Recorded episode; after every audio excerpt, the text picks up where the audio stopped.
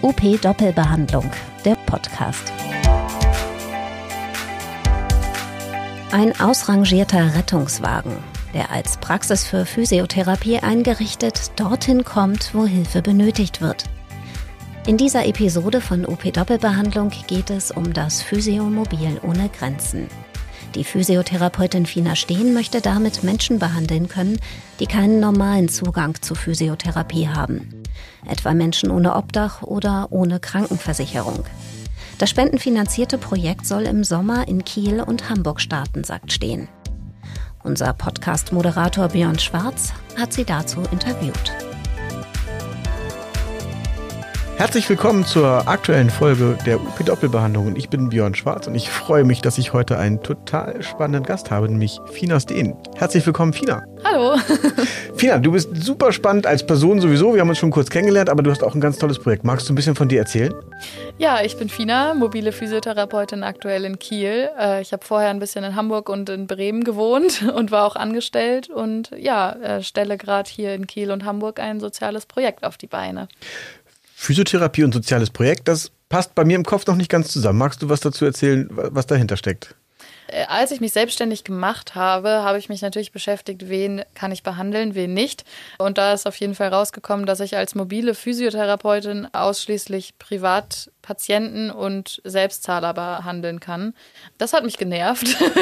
Deswegen habe ich ein bisschen rumrecherchiert, wie es passieren könnte, dass ich vielleicht gesetzliche Menschen, äh, gesetz, gesetzliche Menschen, genau, gesetzlich versicherte Menschen auch behandeln kann.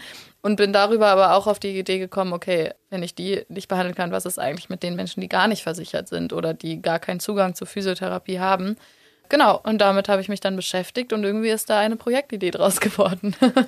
okay, das heißt, es gibt jetzt ein Projekt, wo du zukünftig Menschen, die sonst keinen Zugang zur Therapie hätten, dann auch mit Physiotherapie gut versorgen kannst. Genau. Du hast gerade gesagt, du kannst nur private Versicherte und Selbstzahler behandeln, aber auch da brauchst du ja als mobile Physiotherapeutin einen Arzt, der dich unterstützt, weil wir ja in Deutschland ich sag mal aus meiner persönlichen Sicht, die einen unsagbaren Zustand haben, dass ihr tollen Therapeuten nur kranke Menschen behandeln dürft, wenn ihr eine Diagnose von einem Arzt oder Heilpraktiker habt. Wie Richtig. hast du das bisher gemacht bei den Patienten, die du so behandelt hast mit der mobilen Physiotherapie? Ich habe an sich drei Möglichkeiten. Meine erste Möglichkeit ist, dass der Anrufer, die Anruferin ja privat versichert ist, also ein Privatrezept ausgestellt bekommt. Ich behandle und der Patient, die Patientin bezahlt mich und holt sich das Geld von der Krankenkasse wieder. Die zweite Möglichkeit ist ähm, über ein gesetzliches Rezept, also auch Heilmittelverordnung einfach vom Arzt bekommen, zu mir kommen, behandeln lassen und äh, dann aber aus eigener Tasche bezahlen, weil die Krankenkasse es nicht zahlt. ähm, und die dritte Möglichkeit ist nur präventiv. Das heißt, da behandle ich keine Diagnosen, da behandle ich keine Menschen, die krank sind, sondern da entsteht dann ein Präventionsvertrag, in dem eben unterschrieben wird, dass alles super ist und man einfach nur vorbeugend sozusagen Massage haben möchte oder weiß ich nicht, ein bisschen Sport machen möchte. Sowas ähnliches, genau. Jetzt habe ich so die letzten 15 Jahre die eine oder andere Existenzgründung im Bereich Physiotherapie begleitet. Dann war das typischerweise so, man hat eine Idee, man hat sich getraut, das zu machen, aus der Angestellten-Tätigkeit heraus, hat Räume gesucht, hat die Zulassung beantragt, hat sich dann bei den Ärzten vorgestellt, hatte dann eine Praxis mit tollem Schild draußen und plötzlich kamen alle rein. Wie lief das bei dir? So ganz ohne tollem Schild vor, vor einem Haus? Ja, ohne Ort ist das natürlich ein bisschen was anderes. Genau, also ich habe viel einfach übers Internet eben gestreut, dass ich jetzt da bin, dass es mich gibt. Ich bin äh, zu Fuß losgegangen und habe in jeder Eingangstür einen Flyer ausgelegt und natürlich so äh, Hotspots wie Einkaufsläden oder ähnliches äh, habe ich einfach meine Flyer und Plakate aufgehängt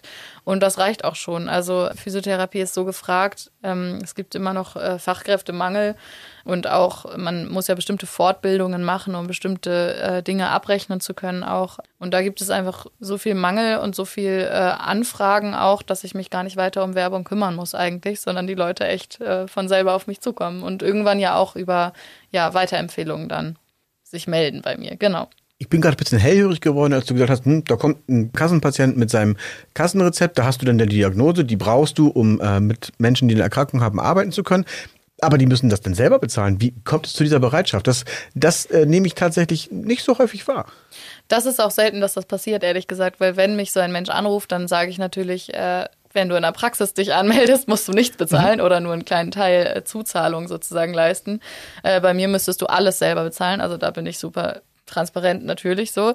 Genau, und äh, das kommt aber schon immer mal vor, wenn Leute jetzt einfach viel Geld haben und auch den Luxus genießen natürlich, dass ich erstens nach Hause komme und auch mehr Zeit habe, ähm, weil ich halte mich nicht strikt an diese 15 Minuten mhm. bis 20 Minuten KG zum Beispiel, sondern behandle auch gerne mal ein bisschen länger oder äh, quatsch noch mit denen und habe dann natürlich auch die Möglichkeit, noch genauer auf die Menschen einzugehen, noch genauer so den Alltag mitzuerfassen.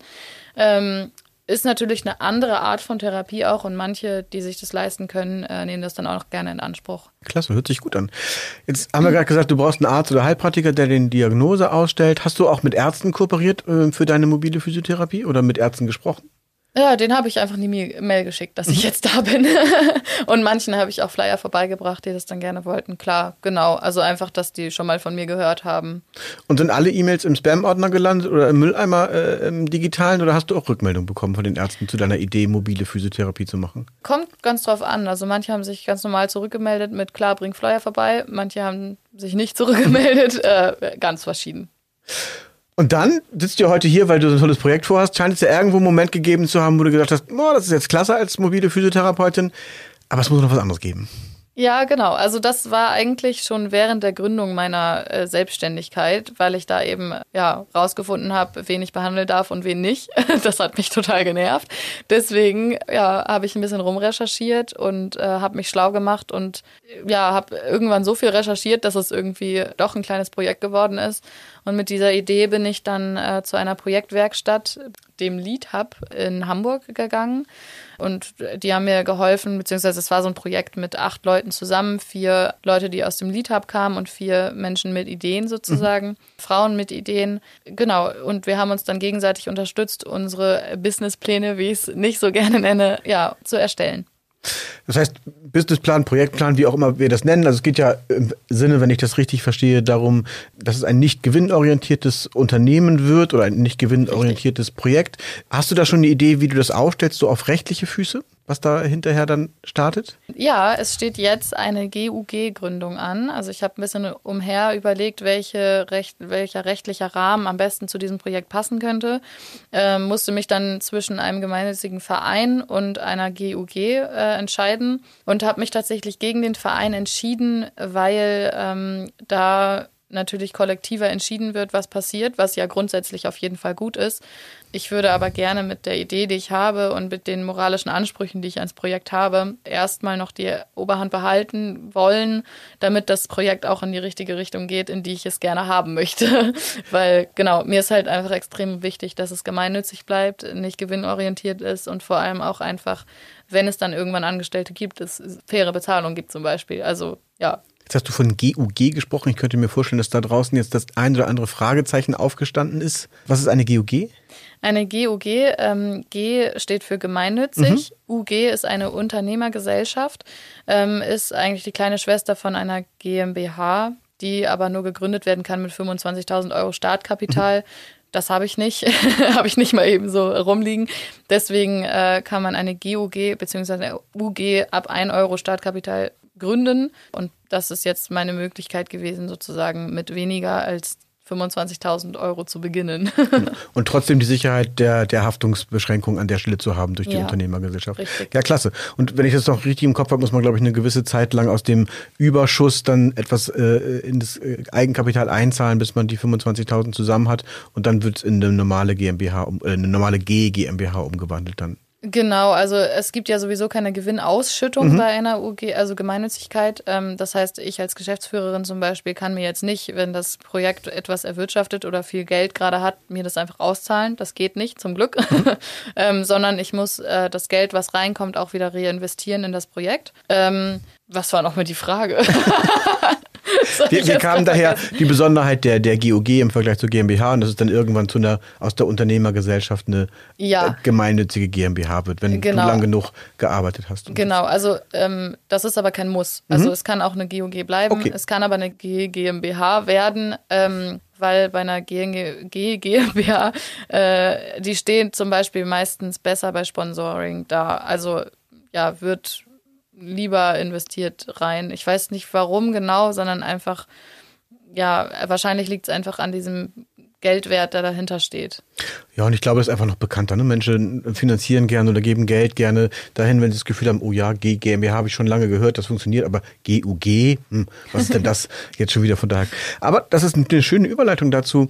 Ähm, du hast gesagt, du willst mit Menschen arbeiten, die nicht versichert sind, die also sonst einen schweren Zugang zu der Leistung Physiotherapie haben.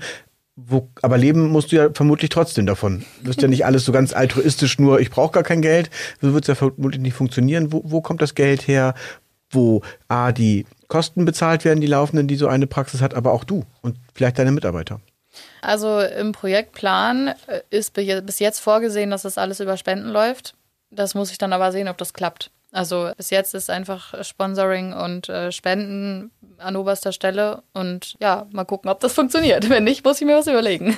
ähm, so wie ich dich jetzt kennengelernt habe, würde ich sagen, du gehst da nicht, nicht mal im Ansatz blauäugig ran an so ein Thema. Dann scheinst du ein gutes Gefühl zu haben, dass es mit Spenden funktionieren kann. Darauf hast du auch deinen Plan aufgebaut. Genau, also bis jetzt, das, die Idee ist etwa vor einem Jahr entstanden und seit die, also im ganzen letzten Jahr habe ich mich eben viel darum gekümmert, dass das Projekt an den Start gehen kann. Es war viel Arbeit. Ähm, und da habe ich ja auch so ein bisschen nachfühlen können, wie schnell kommen Spenden rein, wie lange dauert so ein Prozess, wenn ich Anfragen stelle, wann kommt das Geld dann an? Und klar, da muss ich mich auch selber rantasten und äh, das wird wahrscheinlich auch immer einfach sehr flexibel bleiben, sage ich mal. Das heißt, äh, ich muss da sehr anpassbar sein, ja. Gibt es so vergleichbare Projekte äh, im gemeinnützigen Bereich, an denen du dich orientieren konntest? Du sagst, die machen jetzt keine Physiotherapie, aber andere Tätigkeiten, aber die Struktur ist so, dass ich mich daran anlehnen kann? Ja, auf jeden Fall. Also äh, zu Beginn des Projektplans habe ich mich super viel mit KooperationspartnerInnen oder eben Unternehmen und Organisationen getroffen, die ich interessant fand und wo ich mir gerne was abgucken äh, wollen würde. Ähm, ich war zum Beispiel beim Arztmobil und habe mir das Mobil von denen von innen angeschaut, wie genau die das da eingebaut haben, habe mir viel erzählen lassen über deren Arbeit. Es war total nett. Ich durfte da einfach einen Nachmittag hinkommen und mal gucken, wie die sich so aufbauen. Äh, genau, habe mir sehr viele Tipps abholen können. Ähm, ich habe mit einem Menschen von Gobanyo telefoniert. Äh, das ist ein Duschbus in Hamburg ähm, für obdachlose Menschen. Die haben, glaube ich, auch erst eine GOG und dann eine GmbH daraus mhm. gemacht. Das heißt, so der Werdegang und äh, so war ein bisschen ähnlich. Genau, also ich habe mir hier und da einfach so Tipps zusammengesammelt und daraus dann meinen eigenen Projektplan erstellt. Genau. Spannend. Wer ist so die Zielgruppe? Wen, wen möchtest du in Zukunft behandeln? Ganz grob einfach Menschen ohne Krankenversicherung, äh, bedürftige Menschen. Es gibt aber auch zum Beispiel ja in Unterkünften für Asylbewerber äh, Menschen, die dann eben über das Asylbewerberleistungsgesetz teilweise äh, versichert sind. Da muss ich dann nochmal genau rausfinden, ja, was geht und was geht nicht sozusagen. Ähm, aber an sich alle Menschen, die einfach keinen normalen Zugang zu Physiotherapie haben. Und jetzt hast du beschrieben, dass das in Hamburg und in Kiel, glaube ich, stattfindet. Wie, wie kommen denn die Menschen zu dir? Wie erfahren sie von dir und ähm, wie kriege ich einen Termin bei dir, wenn ich äh, sonst eigentlich keinen Zugang zur Physiotherapie hätte? Das ist äh, eine super spannende Frage, weil es ganz verschiedene Wege gibt. Also ähm, vom Arztmobil habe ich so äh, mitgegeben, also wurde mir mitgegeben, äh, dass die Verlässlichkeit auf jeden Fall auf meiner Seite sein muss, wenn ich auf der Straße Menschen behandeln möchte. Da muss ich natürlich irgendwo mich angliedern, damit es wieder über Ärzte gehen kann vorher, weil ich kann nicht einfach irgendwen behandeln, der vor mir rumläuft. So, mhm. ich äh, muss natürlich einmal ein Rezept haben oder die Erlaubnis zu behandeln sozusagen. Genau, und die andere Möglichkeit ist auf Abruf. Zum Beispiel die Praxis ohne Grenzen äh, arbeitet so, dass die ambulante OPs machen für Menschen, die keine Versicherung haben äh, oder keine Papiere haben. Und äh, genau, da wäre ich dann auf Abruf sozusagen bereit, wenn morgen eine OP ansteht, würde ich hinfahren und Vor- und Nachsorge machen. Genau. Die Frage ist, ob ich irgendwo dann feste Standorte auch habe für, weiß ich nicht, ein bis zwei Stunden pro Woche, wo ich immer stehe mit einer Ärztin oder Arzt mhm. zusammen mhm. und sonst äh, ja teilweise mit Campärzten zusammenarbeite und da eben Menschen behandle, die äh, gerade in der Unterkunft leben müssen. Wie kann ich mir das vorstellen? Ähm, so ganz romantisch bei Sonnenschein mit einer Behandlungsbank, die du auf die Straße stellst? Oder wie sieht das Konzept aus des Ortes, wo du behandelst? Also Physiomobil ohne Grenzen soll ein ja, ausrangierter Rettungswagen am besten sein, weil ich da einfach nicht mehr so super viel umbauen muss und es einfach ein mobiler kleiner Raum ist, in dem ich alles habe, was ich brauche und auch einfach äh, gleichwertige Therapien oder fast gleichwertige Therapien äh, ja behandeln kann. Das ist kein Satz, aber äh, also gleich, da können gleichwertige Therapien stattfinden. Ähm, aber vielleicht in der Praxis ohne Grenzen, wenn jetzt irgendwie da sowieso ein Patientenzimmer ist, äh, werde ich da natürlich auch einfach hochgehen und in dem Patientenzimmer direkt den Menschen sprechen. Genau, das Mobil ist halt insofern der Vorteil, dass ich eben überall hinkommen kann, weil äh, sich manche Menschen vielleicht auch gar kein Ticket leisten können oder sowas, um irgendwo an einen Ort mhm. zu kommen.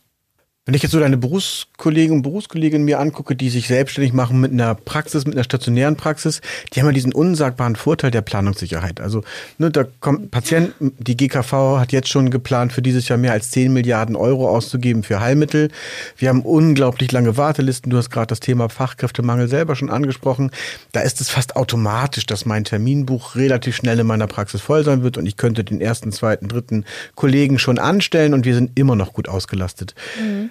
Wie gehst du mit so einer Plan fehlenden Planungssicherheit, die ich einfach mal unterstelle, bei dir um? Ja, ich muss super flexibel sein, auf jeden Fall. Also ähm, ich kann natürlich immer nur damit planen, was ich gerade aktuell habe. Das heißt, äh, ja, ich werde äh, besonders viel mich um Spenden am Anfang kümmern müssen, dass genug Spenden reinkommen äh, und dann anhand der Spenden schauen können, was sich damit alles bewegen lässt. Also natürlich so viele Behandlungen wie möglich machen und genau einfach gucken, wie viel Geld reinkommt und wie viel ich damit machen kann und das hoffentlich dann auch aber auch ausbauen können mit der Zeit. Behandelst du jetzt schon Patienten in die, in die, über dieses Projekt? Nee, das Projekt ist noch nicht gestartet. Das startet erst im Sommer. Okay. Das heißt, was ist so dein Ziel? Wann behandelst du den ersten Patienten in deinem Physiomobil? Ja, sobald es fertig ist. Äh, ja, also jetzt gerade ist so ein bisschen absehbar. In dem ganzen letzten Jahr konnte ich ein bisschen Erfahrung sammeln, was so wann reinkommt. Und damit ist eigentlich abzusehen, dass es im Sommer starten kann. Ich weiß nicht wann genau, ich kann keinen Monat nennen, weil ich natürlich abhängig davon bin, äh, wann das Geld da ist, wann die GUG-Gründung durch ist, wann die rechtlichen Dinge, die noch ausstehen, geklärt sind. Genau, aber ich hoffe, dass es dieses Jahr im Sommer funktioniert. Okay, dann würde ich mal so die Daumen drücken, dass ab dem 1.7. vielleicht der erste Patient in dem Mobil von dir behandelt wird und äh, coole Idee. Du hast von Spenden gesprochen. Wie kommen die Spenden zu dir? Also wir haben ja zurzeit mit Corona und auch mit der ähm, Katastrophe, die wir letztes Jahr im Ahrtal hatten, bist du ja in so einem Haifischbecken von, von ganz vielen, also das ist jetzt unfair, also in einem, gro großen Umfeld von Menschen, die auch auf Spenden angewiesen sind. Mhm. Wie kommen Spender zu dir? Wie finden sie den Weg zu dir? Also hauptsächlich einfach über die Social-Media-Kanäle natürlich und auch einfach über Webseiten, über die Aktionen, die, die ich mache und den Menschen erzähle von meinem Projekt. Ähm, und da muss natürlich jeder selber entscheiden, wo er hinspenden möchte oder sie. Also ich selber spende an Sea-Watch zum Beispiel, kann aber auch total verstehen, wenn andere Leute sagen, ich spende lieber an, an den Tierschutz oder ich äh, spende lieber an die Ärzte ohne Grenzen oder so. Also klar, es gibt unendlich viele Möglichkeiten, wo man überall hinspenden kann. Genau, aber ich freue mich natürlich über jeden, der sagt, oh, dein Projekt finde ich super und das möchte ich unterstützen. Da gebe ich dir ein bisschen was für. Das heißt, du nutzt Social Media, machst Social Media Kampagnen, sodass ich dann, wenn ich bestimmte Interessensbereichen habe, dann irgendwann auch mal von dir was ausgespielt bekomme und dich darüber kennenlernen könnte. Ja, auf jeden Fall. Genau, und vor allem äh, halte ich die Leute auch up to date. Also zum viel mache ich über Instagram. Äh, ich habe aber auch eine kleine Blogseite noch unter meiner eigenen äh, Hauptseite, sozusagen meiner Selbstständigkeit. In den nächsten Wochen soll aber ein eigenes, ja, eine eigene Website und alles entstehen für das Projekt ja, auf dem dann natürlich aktuell gehalten wird, was gerade passiert. Das heißt, wenn ich jetzt spenden wollen würde und wir hätten uns so nicht getroffen, wer hätte mir äh, welchen Tipp geben können, wo ich hingehen kann, um zu finden, wo ich spenden kann?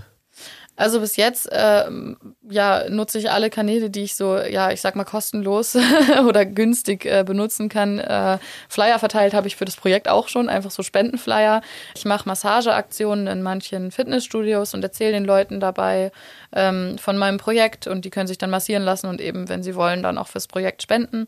Ähm, Genau, äh, es gibt einfach super viele verschiedene Sachen, die ich ausprobiert habe. Mhm. Ich habe auch schon E-Mails an irgendwelche Unternehmen geschickt oder so und gefragt, ob die nicht mal irgendwas spenden wollen. Ähm, tatsächlich sind inzwischen auch Unternehmen selbst auf mich zugekommen, so wie Daily Next zum Beispiel, die äh, Hygienemittel, also äh, Desinfektionsmittel äh, spenden zum Beispiel oder das Verbandstoffwerk, die eben Rücksendungen, die sie aber nicht neu verschicken können, dann an mich aushändigen sozusagen, also auch neben finanziellen Spenden Sachspenden mir einbringen, ja.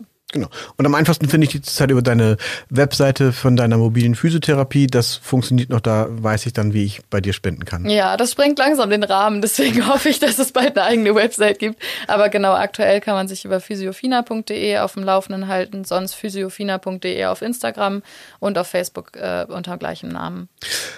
Wenn wir uns verabreden würden, uns nächstes Jahr äh, an dieser Stelle noch einmal zu treffen und über dein Projekt zu sprechen, was hast, bringst du mir mit an Geschichten und Ideen? was hast du geschafft in einem Jahr? Also in einem Jahr hoffe ich, dass äh, das Physiomobil ordentlich unterwegs ist, viele Patienten behandeln kann, ja, in Hamburg und Kiel einfach viel äh, Unterstützung erhält und ich vielleicht auch nicht mehr alleine bin, sondern mit mehreren Leuten zusammenarbeiten kann. Genau, und falls irgendwie in anderen Städten äh, das alles auch entsteht, wäre ich natürlich super froh. Also mein Ziel, mein Hauptziel ist, dass in jedem, in jeder Stadt ein Physiomobil rumfährt und alles behandelt, was so rumläuft. Liebe Fina, dann freue ich mich darauf, wenn wir uns nächstes Jahr im Februar wieder treffen und du mir erzählen kannst, in welchen Städten noch überall Physiomobile rumfahren. Gerne, ich dir gerne. ganz viel Erfolg und herzlichen Dank, dass du da warst. Danke gleichfalls. Das war UP Doppelbehandlung, der Podcast rund um Therapie und Praxis. Zu hören auf op-aktuell.de sowie überall dort, wo es Podcasts gibt.